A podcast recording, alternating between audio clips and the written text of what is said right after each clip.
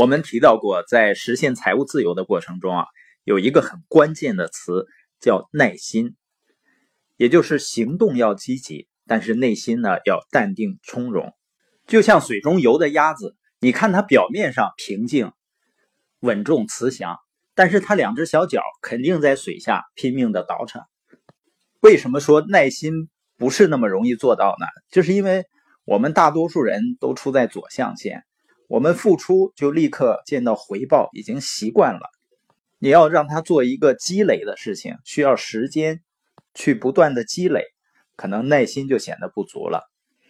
但是对于耐心呢，我认为它不仅仅是一种性格特质，更重要的，它也是一种认知。比如，当你真正了解了人们面对一件新事物或者新理念、新思想的态度的时候。我们就会有足够的耐心去等着，或者去帮助人们去改变。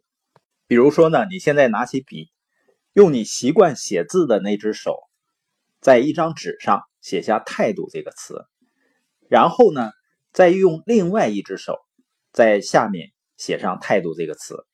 你看着你用平常很少用的那只手写“态度”这个词时，你可能就看到了。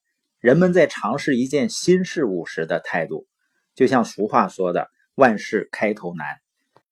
当你了解到人们的转变需要一个时间或者过程的时候，我们就会给人们一定的空间去转变。另外呢，还会有一部分人啊，他总是消极思考，那么改变呢，在他身上就是不容易发生的。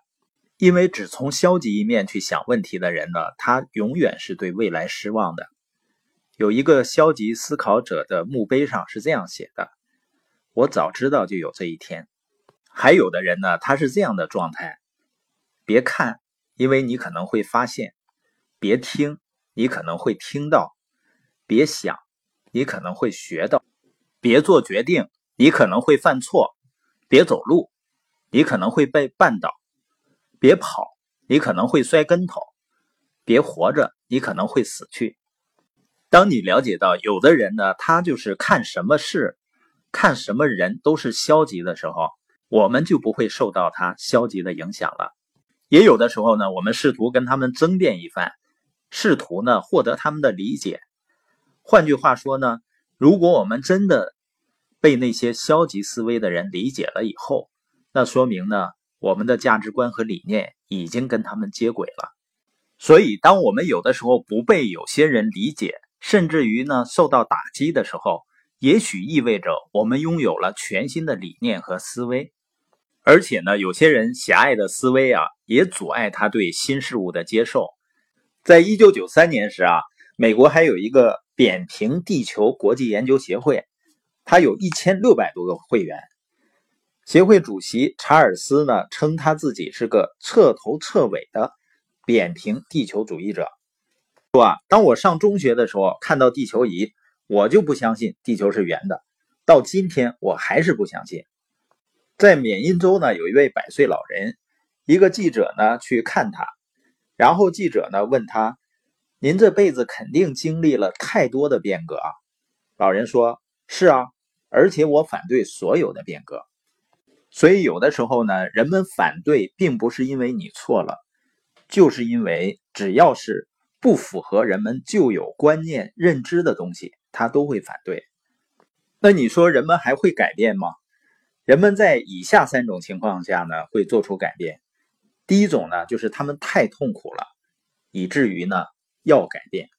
当然呢，那些强烈改变现状的人呢，并不是指的生活水平或者说生活状况不好的人才强烈改变。反而呢，那些在生活中已经取得成绩甚至成就的人，他们更有强烈的改变生活的意愿。那第二种情况呢，就是人们学到了足够的多，他就想改变了。第三种情况就是接受了足够多，让人们就能够改变了。那领导者做什么事情呢？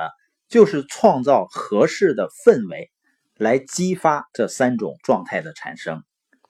那我们今天播音的重点呢，就是让我们认识改变是怎么发生的，人们为什么会抗拒改变。